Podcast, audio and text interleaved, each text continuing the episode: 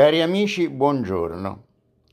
Prima di proseguire eh, l'argomento del negazionismo, vorrei fare una precisazione.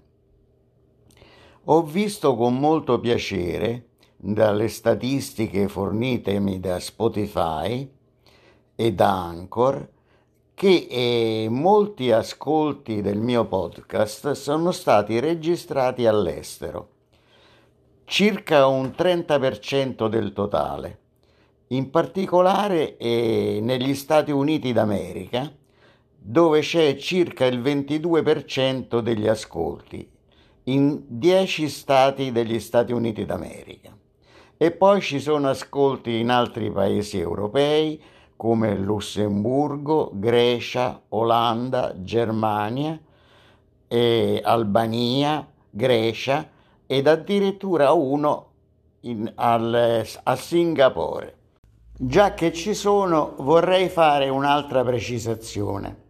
Finché ho raccontato la storia mia e della mia famiglia durante il periodo delle persecuzioni razziali e della Shoah, ho eh, parlato a getto ricordando i pensieri che avevo da bambino, i racconti fatti con i miei genitori e ho sempre parlato con spontaneità e senza alcuna eh, interruzione.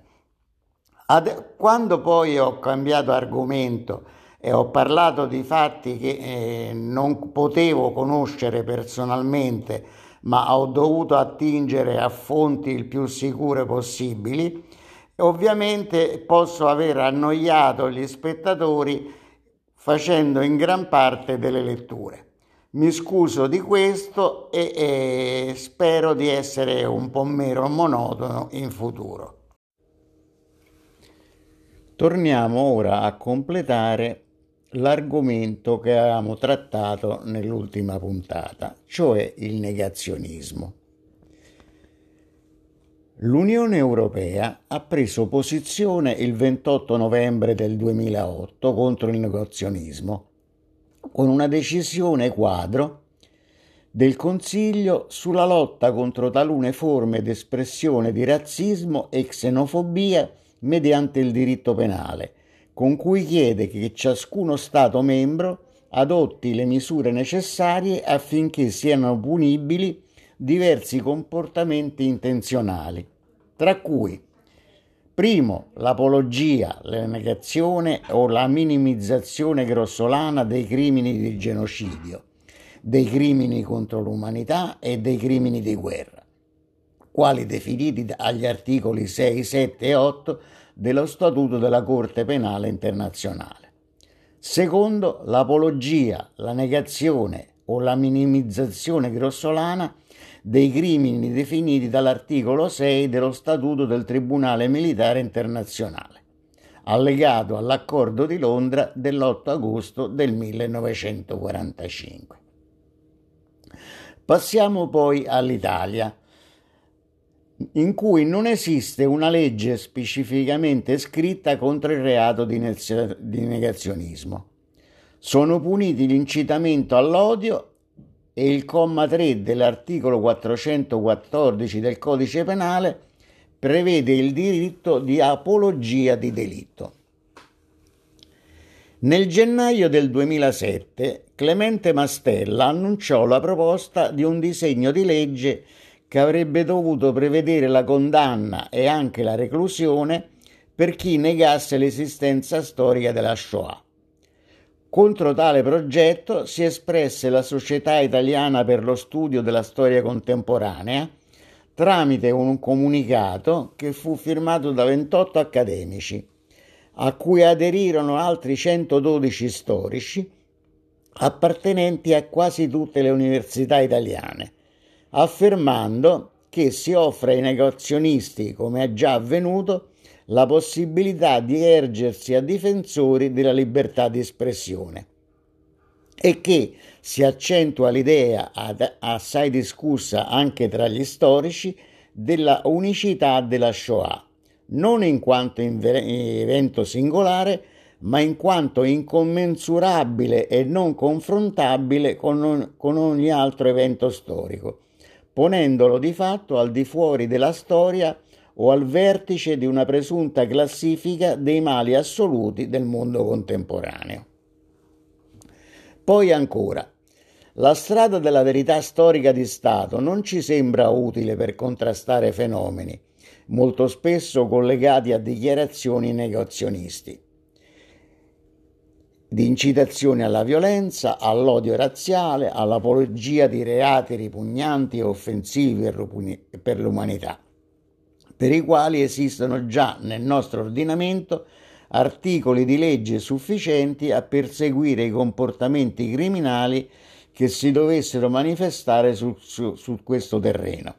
E in conclusione, è la società civile, attraverso una costante battaglia culturale, etica e politica, che può creare gli unici anticorpi capaci di estirpare o almeno ridimensionare ed emarginare le posizioni negazionisti.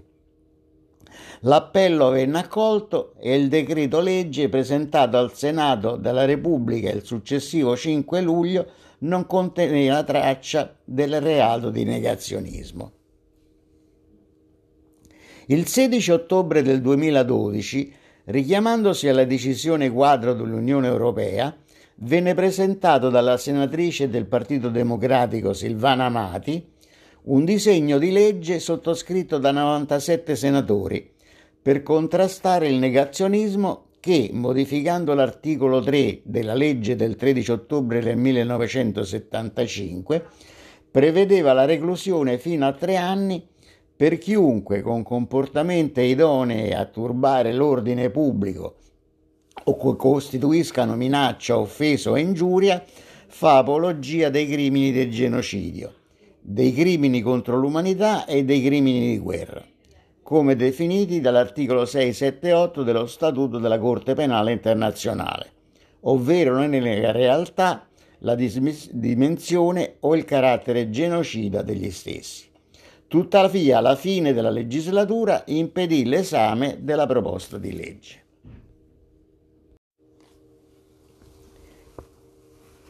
Nel marzo del 2013 venne ripresentata al Senato una nuova proposta di modifica dell'articolo 3 della legge 654 per punire chiunque ponga in essere attività di apologia, negazione, minimizzazione dei crimini di genocidio, dei crimini contro l'umanità e dei crimini di guerra.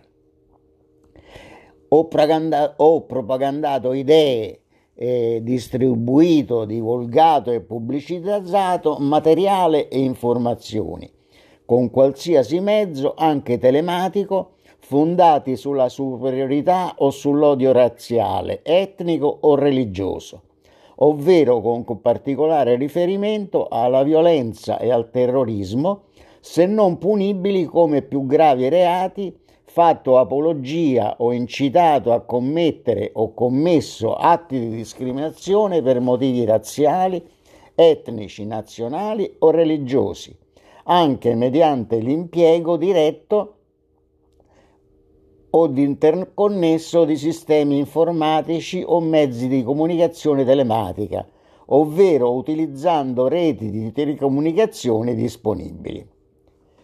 Contro l'introduzione del reato di negazionismo si sono pronunciati storici, accademici, penalisti ed esponenti della comunità ebraica. Per Adriano Prosperi, il principio della libertà intellettuale e l'inviolabile diritto di ciascuno a non essere punito per legge per le proprie convinzioni sono il frutto di secoli di lotte contro l'intolleranza e la censura di poteri religiosi o politici. Sarebbe una vittoria postuma dei regimi totalitari sconfitti al prezzo di un immane conflitto mondiale se nella nostra Repubblica Democratica si dovesse ricorrere alla barriera del codice penale per difendere dalle deformazioni e dagli errori la verità storica. È bastata una sentenza austriaca contro David Irving per fare di un sedicente storico che nessuno prendeva sul serio in Inghilterra un martire della libertà di pensiero. Per Stefano Levi della Torre, tra gli altri motivi, sarebbe aberrante colpire per legge reati di opinione. Anche perciò propone indirettamente che esista una verità ufficiale sancita per legge. La falsità per legge presuppone una verità per legge e questa è un'idea familiare alle inquisizioni e ai totalitarismi. Perseguire i negazionisti quindi ne favorisce il vittimismo, regala loro il vanto del martirio, la figura di chi si batte per la libertà di pensiero contro il conformismo istituzionale oppressivo. Secondo Donatella di Cesare, autrice del primo libro italiano sul negazionismo, non si tratta assolutamente di voler limitare la libertà di stampo o di opinioni, né tantomeno quello di ricerca. Anzi, è fondamentale che il tema della Shoah continui a essere approfondito. Ma negare la Shoah non è un'opinione e non costituisce alcuna tesi storica. Le nostre democrazie sono molto giovani e sono nate sulle ceneri di Auschwitz. Sono democrazie fragili che dobbiamo proteggere. I negazionisti non vogliono ricercare la verità, ma lo ripeto, attentare ai fondamenti della democrazia e del dialogo democratico. L'analisi svolta da Cesare arriva ad affermare che è sbagliato il modo in cui viene posta la questione della libertà di opinione. È proprio un liberalismo astratto di matrice ottocentesca che ha portato ad Auschwitz e che in seguito non è stato in grado di riflettere su questa frattura nella civiltà occidentale. Sotto il profilo etico-politico emerge il fallimento di questo liberalismo astratto.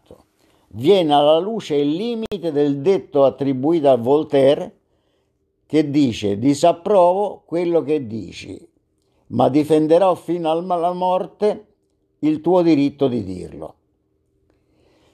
Che non è però di questo detto se si oltraggia un terzo il limite del detto attribuito a Voltaire. Disapprovo quello che dici, ma difenderò fino alla morte il tuo diritto a dirlo. Che ne è però di questo detto se si oltraggia un terzo? È evidente che qui c'è un salto etico. Il giorno 11 febbraio del 2015 il Senato ha approvato con 234 voti favorevoli, 8 astenuti e 3 contrari un disegno di legge per adeguare le leggi italiane agli orientamenti normativi italia- europei, che include anche il divieto di apologia e minimizzazione della Shoah dei genocidi, dei crimini co- contro l'umanità e dei crimini di guerra. La maggior parte, se non tutte, le tecniche utilizzate dai negazionisti sono sfruttate al fine dell'inganno e della negazione. Le specifiche pratiche del negazionismo variano da utilizzare documenti falsi o documenti contraffatti spacciandoli come fonti autentiche o per il medesimo scopo inventare motivazioni per screditare documenti autentici, a sfruttare le opinioni estrapolandole al di fuori del loro contesto storico. Altre tecniche includono la manipolazione di dati statistici per sostenere il dato punto di vista e e deliberate traduzioni errate di testi scritti in altre lingue. Invece di sottoporre i loro scritti alla prova di una revisione paritaria, i negazionisti riscrivono la storia per sostenere il loro programma e, pes- e spesso si avvalgono di sofismi per ottenere i risultati desiderati. Perché il negazionismo può essere usato per negare, ingannare o influenzare spiegazioni e percezioni può essere considerato come una tecnica di propaganda. Infine, le tecniche del negazionismo si inseriscono entro i dibattiti intellettuali allo scopo di promuovere la loro interpretazione o percezione della storia. Lo storico inglese Richard Evans ha così descritto la differenza di approccio fra storici revisionisti e negazionisti. Gli storici stimati e professionali non sopprimono dai documenti quei brani di citazioni che sono contrari alla loro tesi, ma li prendono in considerazione e se necessario modificano le loro tesi di conseguenza.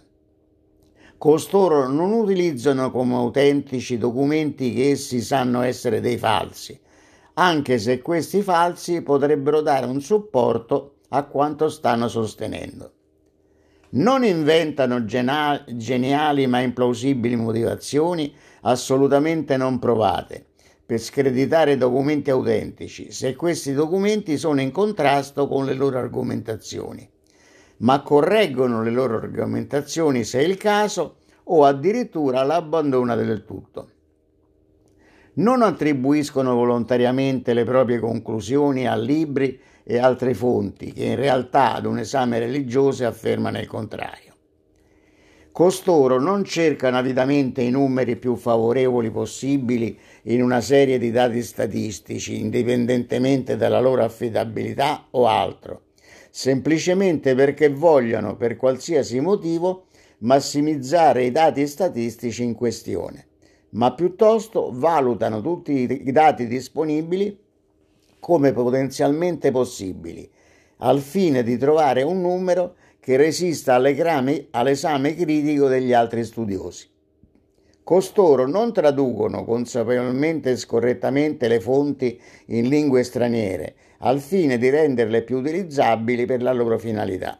Non inventano volontariamente parole, frasi, citazioni, incidenti, avvenimenti per le quali non esiste alcuna prova storica, al fine di rendere le proprie argomentazioni più credibili. Vediamo ora alcuni casi di negazionismo. Prima di tutto il negazionismo dell'Olocausto. Uno dei più diffusi negazionismi è quello relativo ai crimini nazisti e all'Olocausto. Il più noto mediaticamente dello scrittore filonazista e razzista David Irving, che perse una causa per diffamazione da lui intentata contro la storica Deborah Listad, che lo definiva un falsificatore della storia nonostante il relativo successo di pubblico dei suoi libri. Un altro negazionista è l'ex professore di critica letteraria dell'Università di Lione, Robert Forisson, che si è prodigato per consolidare una delle colonne portanti della negazione dell'Olocausto. Le camere a gas nei lager non sarebbero mai esistite e se c'erano non avevano la funzione di sterminare le persone, ma solo quella di uccidere i pidocchi. Il negazionismo italiano dell'Olocausto è rappresentato dagli scritti di Pietro Sella.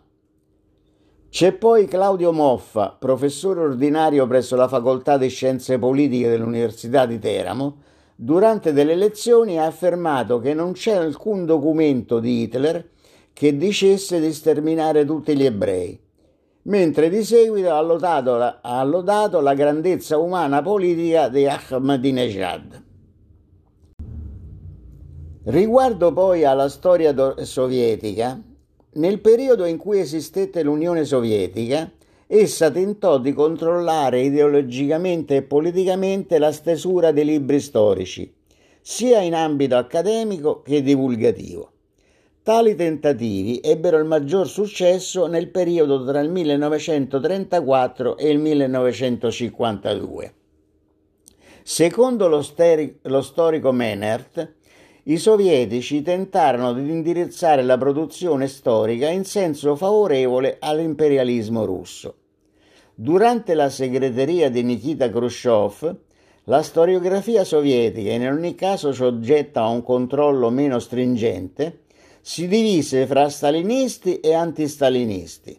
Durante tale periodo, in ogni caso, gli storici preferivano dedicarsi a periodi storici meno rischiosi, in particolare la storia medievale classica, meno soggetta a pressioni politiche e ideologiche.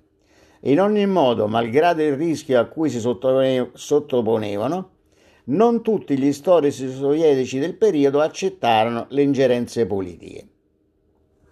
Il peso della storia personale dei vari politici all'interno del partito era cruciale, pertanto la storia del PQS era fondamentale. Ad esempio, i riferimenti a politici vittime delle purghe staliniane venivano rimossi perfino dalle fotografie. La storiografia della guerra fredda è invece segnata dalla controversia sulla negazione dei crimini staliniani, dal massacro di Katyn del processo di Verona, Venona scusate, e dello spionaggio sovietico e statunitense. Il problema del negazionismo dei crimini dei regimi comunisti e di quello stalinista in particolare è stato sollevato anche in Italia.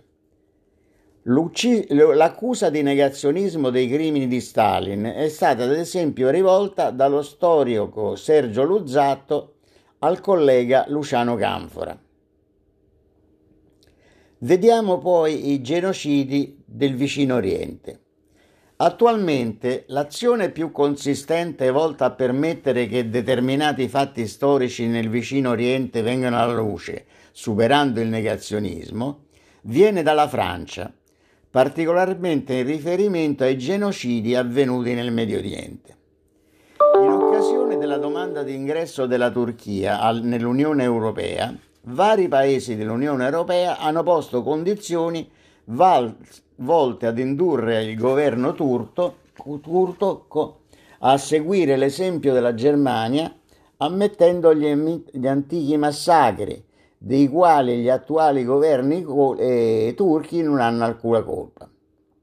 Si chiede anche di togliere alcune limitazioni attuali ai diritti dei superstiti, tra i quali il divieto del ricordo. L'Argentina ha approvato una legge che istituisce il 24 aprile di ogni anno la giornata per la tolleranza e il rispetto tra i popoli. In questo giorno vengono commemorate le vittime del genocidio armeno. La legge è stata approvata dalla Camera dei Deputati il 29 novembre del 2006 e dal Senato il 13 dicembre del 2006 e promulgata il 12 gennaio del 2007. Vediamo altri casi di negazionismo. Negli ultimi decenni, più volte, sto- tesi di storici o uomini politici sono state considerate a torto o a ragione come negazionisti. Gli storici Diana Johnston, Lewis Mackenzie, Milrod Dodik, Pamela Geller e Julia Guerin sono stati considerati negazionisti per le loro tesi secondo le quali alcuni massacri compiuti durante la guerra civile jugoslava non sarebbero stati rivolti contro civili inermi ma contro partigiani nemici. Gli storici Hill e Yukiko hanno sottolineato il tentativo di minimizzare gli effetti dei bombardamenti atomici di Hiroshima e Nagasaki. Negazionismo delle foibe. A partire dal 1997 la pubblicista italiana Claudia Cernigoi fornì un'interpretazione del dibattito sviluppatosi in Italia nel corso degli anni 90 sugli eventi concernenti i massacri delle foibe, definendolo come il frutto diretto della cosiddetta propaganda nazifascista, teso a riproporre un neo-irredentismo italiano. Uno degli scopi dichiarati dall'autrice, che riduce il numero degli infoibati a poche centinaia, è quella di liberare finalmente anche gli sloveni e la sinistra tutta da quel senso di colpa che si portano dietro come infoibatori. Questo primo saggio provocò moltissime polemiche, tanto che un ricercatore vicino alle associazioni degli esuli strani, istriani, Giorgio Rustia, pubblicò nel 2000 un volume fortemente critico delle metodiche di studio della Cernigoi. Rustia eh, contestò alla radice l'intera impostazione del saggio della Cernigoi, il numero delle vittime delle proposte e inoltre ricostituì la storia personale di alcuni degli infoibati, non affrontate dalla Cernigoi, per smentire ipotesi di giustificazione sul loro infoibamento fatte da quest'ultima. Gli storici Raul Pupo e Roberto Spazzali, il primo all'epoca docente di storia contemporanea all'Università di Trieste e il secondo dell'Istituto regionale per la storia del movimento di liberazione nel Friuli Venezia Giulia, in uno studio del 2003 hanno definito la Cernigoi come negazionista o riduzionista delle foibe, scatenando una dura reazione da parte della giornalista triestina.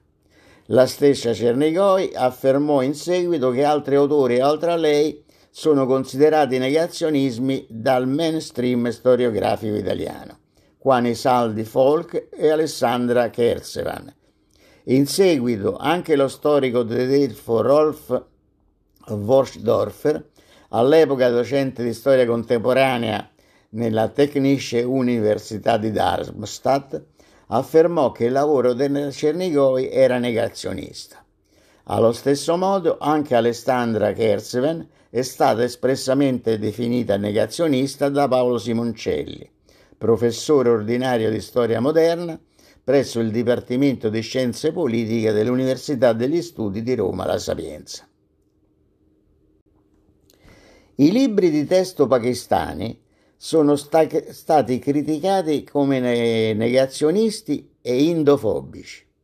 Dal 2001 il governo del Pakistan ha infatti annunciato che era in corso una revisione dei libri di testo scolastici da parte del locale Ministero dell'Istruzione.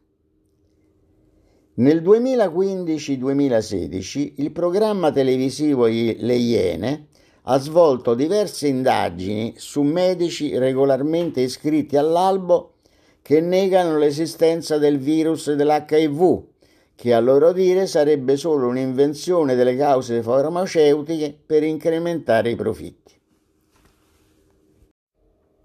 L'argomento del negazionismo è piuttosto pesante e temo con questo di aver annoiato i miei affezionati ascoltatori però è un argomento che è necessario conoscere e pertanto ho fatto forza su me stesso e ho deciso di raccontarlo lo stesso. Ora la puntata di questa sera è finita e, auguro a tutti un buon proseguimento di giornata. Un caro saluto a tutti da Giorgio Aio.